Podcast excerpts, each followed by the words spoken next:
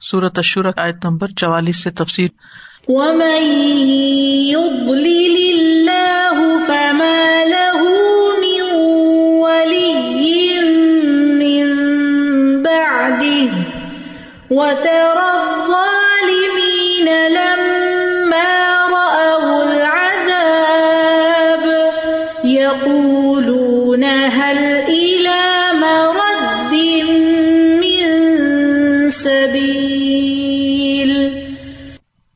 اور جسے اللہ گمراہ کر دے۔ پھر اس کے بعد اس کا کوئی مددگار نہیں۔ اور تو ظالموں کو دیکھے گا کہ جب وہ عذاب کو دیکھیں گے تو کہیں گے، کیا واپس جانے کی طرف کوئی راستہ ہے؟ اللہ فما لہو مم ولی ممبادی یعنی جو شخص سرکشی اور بھٹکنے کو بھلائی پر ترجیح دے اور اس وجہ سے اللہ تعالیٰ اس کا ساتھ چھوڑ دے اور اس کو ہدایت سے دور کر دے۔ تو ایسے گمراہ شخص کا کوئی بھی مددگار نہیں ہوتا جو اللہ تعالی کے بعد اس کی مدد کر سکے۔ سورت القحف میں آتا ہے وہ دل فلن تجد لہو ولی مرشدہ اور جسے وہ گمراہ کر دے، تو آپ ہرگز اس کے لیے کوئی رہنمائی کرنے والا دوست نہ پائیں گے۔ ولی، وہاں بھی ولی کا لفظ ہی آتا ہے۔ اللہ سبحان تعالیٰ نے قرآن مجید جیسی بہترین کتاب نازل کی۔ محمد صلی اللہ علیہ وسلم جیسا بہترین نبی بھیجا جو ان کے درمیان موجود تھا، جس کا کردار ان کے سامنے تھا۔ اور وہ بہترین باتوں کی طرف دعوت دے رہا تھا۔ لیکن یہ سب کچھ دیکھتے ہوئے بھی، جانتے ہوئے بھی، سمجھتے ہوئے بھی، پھر وہ ہدایت سے منہ موڑ گئے، اس راستے سے منہ موڑ گئے۔ تو پھر ایسے میں اور کیا چیز ان کی مدد کر سکتی ہے کہ وہ سیدھا راستہ پائے جن کو بہترین ماحول بہترین استاد، بہترین کتاب فائدہ نہ دے، پھر وہ اور کہاں سے فائدہ اٹھائیں گے؟ وہ طرز ظالمین یقول من سبیل اور ظالموں کو اس دن آپ دیکھیں گے، جب وہ عذاب کو دیکھ لیں گے تو کہیں گے، کیا واپس جانے کا کوئی راستہ ہے؟ آج پلٹنے کا موقع ہے، گمراہی سے ہدایت کی طرف آنے کا موقع ہے، لیکن آج اگر تم نہیں پلٹ رہے، تو پھر جب اس کا انجام دیکھ لو گے تو واپس ہدایت کی طرف آنے کا اور اپنے آپ کو ریکٹیفائی کرنے کا کوئی موقع باقی نہیں رہے گا۔ اور یہاں ظالمین سے مراد وہ ظالم ہے جو کفر کرتے ہیں، شرک کرتے ہیں۔ جیسے قرآن مجید میں آتا ول کافرون ہوم ظالمون صورت البقرہ میں، اور کافر لوگ ہی دراصل ظالم ہے تو مطلب یہ ہے کہ وہ بہت ندامت اور حسرت کے ساتھ دنیا میں واپس آنے کی تمنا کریں گے۔ بہت شرمندگی کے ساتھ، بہت انکساری کے ساتھ اور بہت التجاؤں کے ساتھ کہ کسی طرح ہمیں واپس بھیجنے کا کوئی چانس دے دیا جائے۔ اور یہ سب کب ہوگا؟ جب وہ عذاب دیکھیں گے۔ سورت اللہ نام میں بھی آتا ہے، ولو ترا از وقف النار۔ کاش آپ دیکھیں جب وہ آگ پر کھڑے کیے جائیں گے۔ فقالو یا لئی تنا نردو کاش ہم لوٹائے جائیں۔ ولا نقب اب آیات ربنا، اور ہم اپنے رب کی آیات کو بالکل بھی نہ جٹلائیں و نقون من المومنین اور ہم مومن بن جائیں۔ لیکن بات یہ کہ ان کی ایک نہیں سنی جائے گی۔ کیوں؟ اس لیے کہ اللہ تعالیٰ فرماتے بل بدال ماں کانو یخون امن قبل۔ بلکہ ان کے لیے ظاہر ہو گیا جو اس سے پہلے وہ چھپاتے تھے۔ ولو ردو اگر وہ واپس لوٹائے بھی جائیں۔ یعنی اللہ سبحان تعالیٰ کیوں اسٹرکٹلی منع کر دیں گے اور بالکل ان کی بات اور ان کی فریادیں اور ان کا چیخنا پکارنا کچھ بھی نہیں سنیں گے؟ کیونکہ اللہ تعالیٰ کو معلوم ہے کہ ولو ردو لاد لمان ان ان لکاذبون کہ اگر انہیں واپس بھیجا بھی گیا، وہی کریں گے جو پہلے کرتے رہے۔ اور یہ بالکل جھوٹے ہیں، کیونکہ دنیا میں بھی اللہ سبحان تعالیٰ انسانوں کو مختلف امتحانوں سے گزار کر ان کی آنکھیں کھولتا ہے، ان کو ایسے لوگ ملتے ہیں جو سمجھاتے ہیں، نصیحت کرتے ہیں، راہ دکھاتے ہیں، اندر فطرت انسان کی اسلام پر رکھی ہے، اللہ نے کائنات میں نشانی اور دلائل رکھے ہیں، لیکن سب کچھ دیکھتے ہوئے بھی اگر ایک انسان صرف اپنی خواہشات کا بندہ بن کے جینا چاہتا ہے تو کوئی زبردستی اس کو ہدایت کی طرف لا نہیں سکتا۔ اور پھر اگر گمراہی کے رستے پہ چل پڑے ہیں تو اس کا انجام تو وہ گڑا ہے۔ آپ جو بھی ہائی وے لیتے ہیں پھر اسی ڈیسٹینیشن پہ پہنچتے ہیں جہاں وہ جا کے رکتی ہے۔ اس وقت گناہوں کا اعتراف فائدہ نہیں دے گا، لیکن آج گناہوں کا اعتراف انسان کو کتنی سعادت بخشتا ہے یعنی استغفار کرنا۔ اس سے اللہ سبحان تعالیٰ نہ صرف یہ کہ گناہ معاف کرتے ہیں، بلکہ مزید نعمتیں بھی عطا کرتے ہیں۔ تو قرآن مجید کی متعدد آیات میں یہ مضمون بیان ہوا ہے کہ وہ دنیا میں واپس جا کر نیک امال کرنے کی تمنا کریں گے اور اصل میں تو یہ ان کا بہانا ہوگا کہ کسی طرح ہم جہنم سے باہر نکل جائیں اور ہمیں یہ سزا نہ ملے اور وہاں وہ چلائیں گے۔ سورت فاتر میں آتا وہ یس خون افیحا وہ جاننا میں چلا چلا کے کہیں گے، ربنا اخرجنا اللہ میں نکال نام الصالحن ہم کو اچھے کام کریں۔ غیر اللہ کنہ نامل ان کاموں کے علاوہ جو ہم پہلے کر کے آئے اب علم نمر کم ما تذکر فی ہی من تذکر و جا اکم النذیر۔ کیا ہم نے تمہیں اتنی عمر نہ دی تھی کہ جو نصیحت حاصل کرنا چاہتا وہ نصیحت حاصل کر لیتا اور تمہارے پاس خاص ڈرانے والا بھی آیا تھا۔ کمال ظالمین من نصیر۔ ظالموں کے لیے آج کوئی بھی مددگار نہیں ہے، کوئی دوست نہیں ہے۔ عبداللہ ابن امر کہتے ہیں کہ جہنمی لوگ مالک یعنی داروغ جہنم کو پکاریں گے، وہ انہیں چالیس سال تک جواب بھی نہیں دے گا۔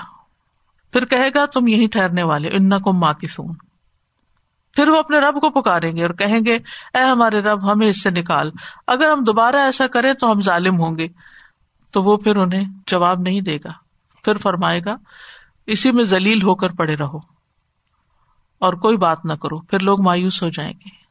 اور مایوسی کتنی بری چیز ہوتی۔ ہے یعنی دنیا میں آپ دیکھیں کہ انسان کے اوپر جتنے بھی امتحان ہوتے ہیں، ان میں سے مایوس ہونا اور زندگی کی کوئی امید نہ ہونا اور پریشان رہنا، تو ان کی نہ صرف یہ کہ فزیکل پین میں بہت شدت ہوگی، بلکہ اس کے ساتھ ساتھ ان کا دل اور ان کی روح اور ان کی پریشانی جو ہے، وہ کئی گنا زیادہ ہوگی۔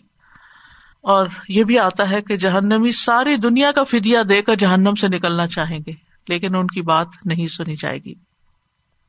رسول اللہ صلی اللہ علیہ وسلم نے فرمایا، قیامت کے دن اللہ تعالیٰ آگ کے سب سے ہلکے عذاب میں مبتلا شخص سے پوچھے گا، اے ابن آدم، کیسی منزل ہے؟ وہ کہے گا، بدترین منزل ہے۔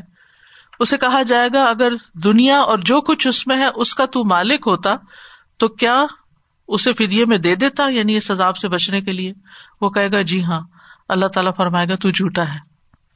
جب تو اپنے باپ آدم کی پشت میں تھا تو میں نے تجھ سے اس سے آسان چیز کا مطالبہ کیا تھا کہ میرے ساتھ کسی کو شریک نہ ٹھہرانا۔ میں تمہیں آگ میں داخل ہونے سے بچا لوں گا، لیکن تو نے شرک کے سوا ہر بات کا انکار کر دیا۔ پھر اسے جہنم کی طرف لے جانے کا حکم دیا جائے گا۔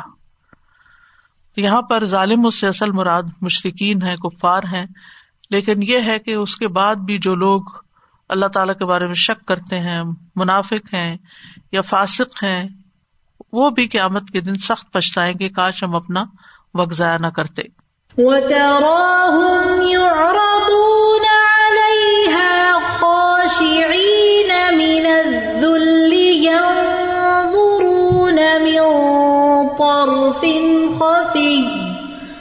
وقال الذين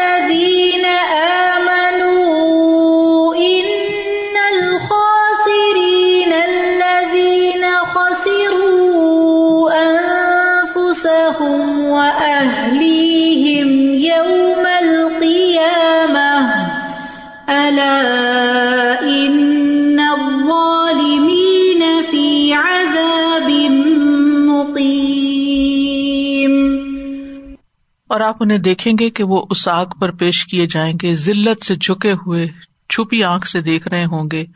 اور وہ لوگ جو ایمان لائے کہیں گے، اصل خسارے والے تو وہ ہیں جنہوں نے قیامت کے دن اپنی جانوں اور اپنے گھر والوں کو خسارے میں گنوا دیا۔ سن لو، بے شک ظالم لوگ ہمیشہ عذاب میں رہنے والے ہوں گے۔ و ترا ہم یو اردون علیہ خاشعین امن عبدال آپ انہیں دیکھیں گے کہ وہ آگ پہ پیش کیے جا چکے ہیں اور وہ ذلت کی وجہ سے ڈرے ہوئے ہوں گے۔ نافرمانی کی وجہ سے ان کے چہروں پہ ذلت کے آسار ہوں گے۔ رسوائی ہوگی۔ یعنی اللہ کی نافرمانی کے باعث۔ سورت یونس میں آتا ہے ولدین کسب السیاتی جزا اسم بمثلها و ترحقهم ذلہ اور جن لوگوں نے برائیاں کمائی کسی بھی برائی کا بدلہ اس جیسا ہوگا یعنی جیسی برائی ہوگی، اور انہیں بڑی ذلت ڈھانپ لے گی۔ یعنی برائی کی وجہ سے انہیں ذلت ڈھانپے گی، برے اعمال کی وجہ سے۔ سورت معرج میں آتا خاشیاتن ابسار یہاں خاشین کا لفظ آتا ہے، وہاں خاشیتن ابسار ترہ ذلہ کا لفظ آتا ہے۔ کہ ذلت ان پہ چھائی بھی ہوگی۔ اور متکبرین کے لیے، منکرین کے لیے یہ ذلت ہر طرف سے ہوگی۔ حدیث میں آتا ہے کہ آمد کے دن تکبر کرنے والوں کو چوٹیاں بنا کر مردوں کی صورت میں اٹھایا جائے گا، چھوٹے چھوٹے۔ ان پر ہر طرف سے ذلت چھائی ہوئی ہوگی اور ہانک کر انہیں جہنم کے قید خانے میں پہنچا دیا جائے گا جس کا نام بولس ہے۔ ان پر آگوں کی آگ چھائے گی۔ اللہ۔ اور انہیں جہنمیوں کے زخموں کی پیپ پلائی جائے گی۔ تو یہ ان کا انجام وہاں ہوگا۔ یم ضرور امن طرف ان خفی۔ آگ میں جانے سے پہلے وہ آگ کو کنکھیوں سے دیکھ رہے ہوں گے۔ طرف کہتے کسی چیز کے کنارے کو، ایج کو۔ اور نگاہ کے لیے بھی آتا ہے۔ اور خفی یعنی چھپی ہوئی چور نگاہیں یعنی اپنی ان آنکھوں کے ساتھ نہیں دیکھیں گے۔ ایک مانا یہ کیا گیا، بلکہ چھپی ہوئی آنکھیں کہاں ہمارے دل کی آنکھیں، کیونکہ وہ تو حشر میں اندھے اٹھائے جائیں گے۔ لیکن پھر بھی ان کو آگ نظر آئے گی۔ دوسرا یہ کہ ڈرتے ہوئے جہنم کی طرف آنکھیں چرا کے دیکھیں گے۔ اور تیسرا یہ کہ ذلت کی نگاہ سے یہ ابن عباس کا کال ہے۔ انسان کا طریقہ یہ ہے کہ جب کوئی ہولناک منظر وہ دیکھتا ہے اور وہ سمجھتا ہے کہ بس جلد ہی یہ مصیبت اس تک آ جائے گی۔ یعنی کوئی پانی آ رہا ہو یا آگ آ رہی، کبھی خواب میں بھی انسان دیکھو بھینس آ رہی، کوئی کوئی چیز۔ تو اس وقت انسان کی حالت کیا ہوتی ہے؟ سب سے پہلے اس کا ریئیکشن کیا ہوتا ہے؟ ڈر کے بارے آنکھیں بند کر لیتا ہے۔ اگر آپ کسی اسکرین پر بھی کوئی ہولناک منظر دیکھے تو سب سے پہلے آپ اپنا یا تو منہ پھیر لیتے یا آنکھیں بند کرتے۔ آئی کانٹ سی کچھ لوگ بلڈ نہیں دیکھ سکتے، کچھ لوگ کسی ہارر کو نہیں دیکھ سکتے۔ لیکن جب اس کو یہ پتا ہوتا ہے کہ یہ مجھے مار کے رہے گی یا میں اس تک جا کے ہی رہوں گا، تو پھر وہ کیا کرتا ہے کہ اس کو دیکھنے کی کوشش کرتا ہے کہ بلا کتنی بڑی ہے، کتنی دور ہے۔ تو وہ اس کا اندازہ کرتا ہے، اس بلا کا جو اس کی طرف بڑھ رہی ہوتی ہے۔ اور پھر وہ نہ دیکھنے کی ہمت پڑتی ہے کہ پوری طرح دیکھے اور نہ آنکھیں بند کر سکتا ہے تو درمیان کا رستہ اختیار کرتا ہے۔ کنکھیوں سے دیکھتا ہے۔ تو یہاں جہنم کی طرف جانے والوں کی اسی کیفیت کا نقشہ کھینچا گیا ہے کہ ان کا اس وقت حال کیا ہوگا۔ وقال الدین آمن ان الخاصرین الدین خسر انفس و اہلی یوم القیامہ جب مخلوق کا انجام ظاہر ہو جائے گا، تو ایمان والے دوسرے لوگوں سے الگ ہو جائیں گے اور وہ نقصان اٹھانے والوں کے بارے میں ایک تبصرہ کر رہے ہوں گے۔ کہ اصل نقصان میں وہ ہیں جنہوں نے اپنے خسرا کا مطلب ہوتا کوئی چیز کھو دینا۔ جنہوں نے اپنا آپ بھی گنوا دیا، کھو دیا اور اپنے گھر والوں کو بھی کھو دیا قیامت کے دن۔ یعنی اصل خسارے میں کون ہے؟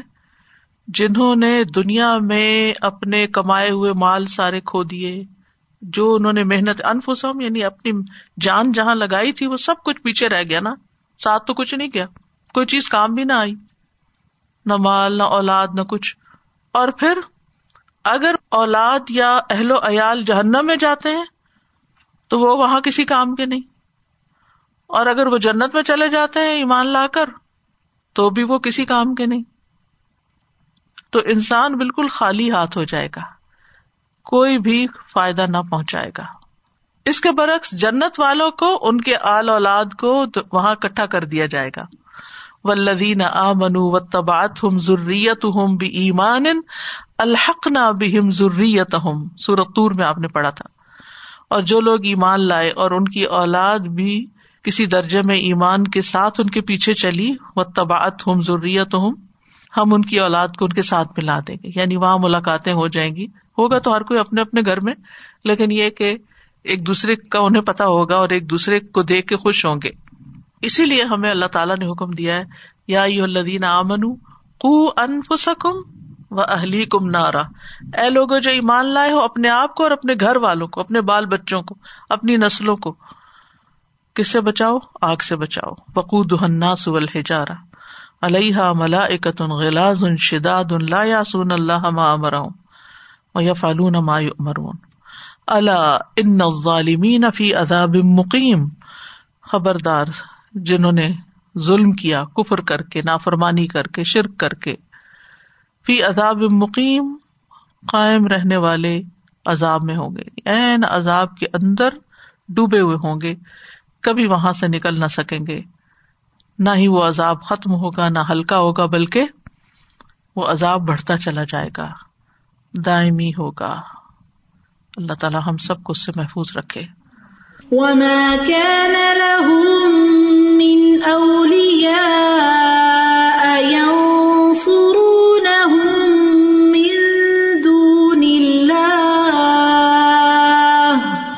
ومن يضلل فما له من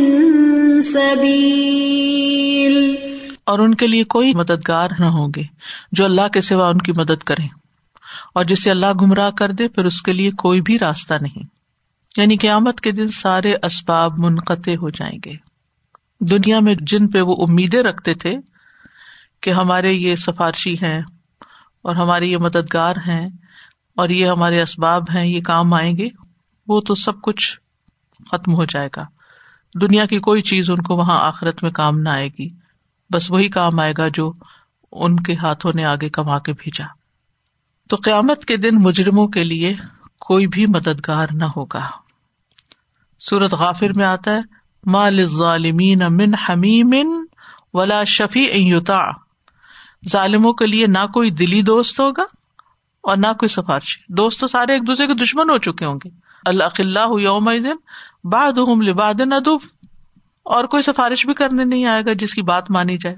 اگر اول تو ہوں گے نہیں سفارشی، لیکن اگر کوئی ہو بھی تو پھر ان کی بات سنی ہی نہیں جائے گی۔ دنیا میں دو طرح کے انسان ہیں، ایک ایمان لانے والے اور دوسرے کفر اختیار کرنے والے۔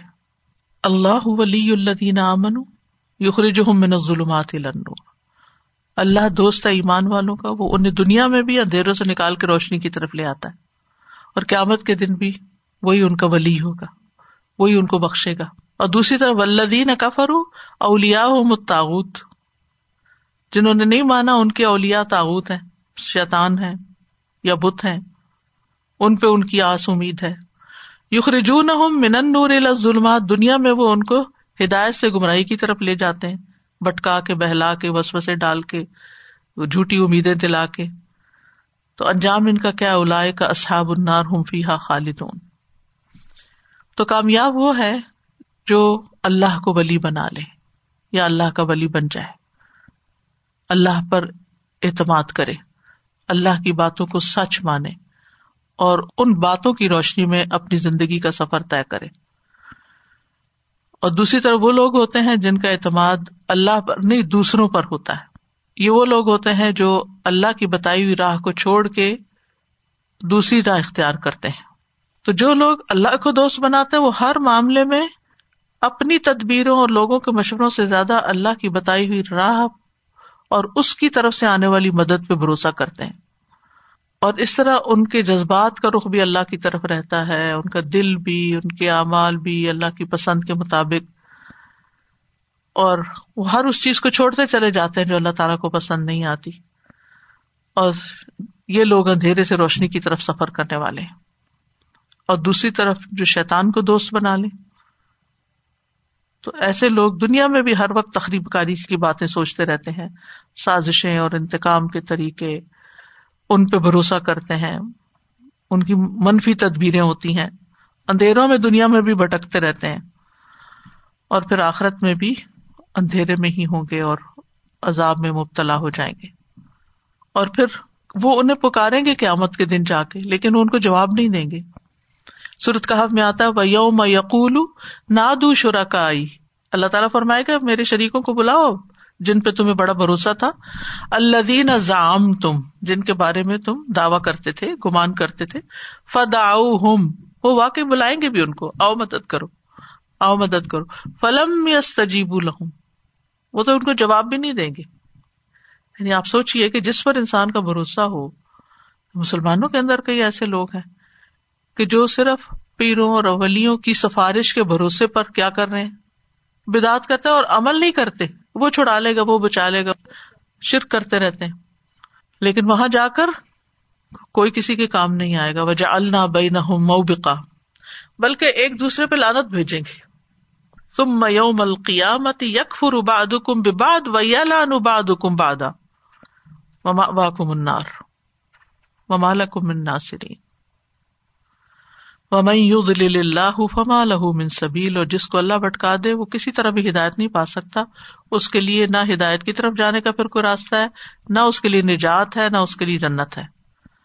تو انسان کو ہمیشہ اللہ ہی سے ہدایت مانگتے رہنا چاہیے، اور حق پر چلنے کی دعا کرتے رہنا چاہیے۔ ایک تو ہم ہدایت کی دعا کرتے ہیں نماز کے اندر ایک دن اسرات المستقیم۔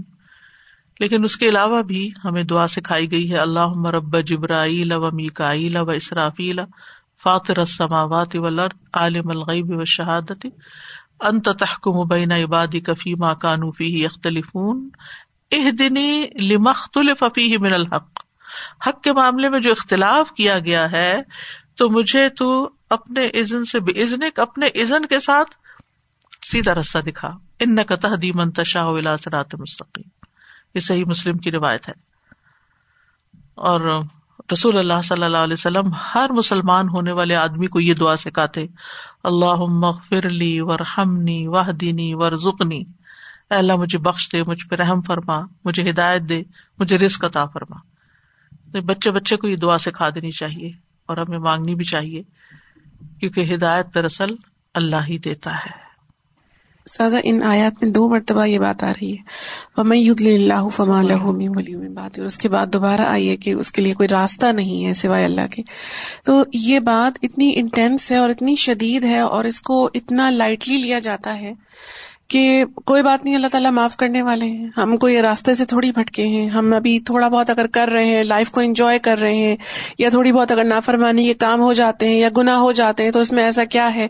معافی مانگ بھی تو لیتے ہیں پھر۔ لیکن یہ واقعی سمجھنا کہ اللہ تعالیٰ کی ولایت کو چھوڑ کے اور اللہ کے راستے کو چھوڑ کے تھوڑی سی دیر کے لیے ہی صحیح کتنا بڑا ہم اپنا نقصان کر سکتے ہیں اس میں۔ ہاں، سسٹر آسیہ نے جو جادو کی بات کی کہ انہوں نے کہیں دیکھا، تو یہاں تو خیر ایک آدھ جگہ دیکھا ہوگا، پاکستان میں دیوار دیوار پہ لکھا ہوتا ہے اور اتنا اوپنلی لکھا ہوتا ہے، کالے جادو کے ماہر اور جو جو کچھ لکھا ہوتا ہے۔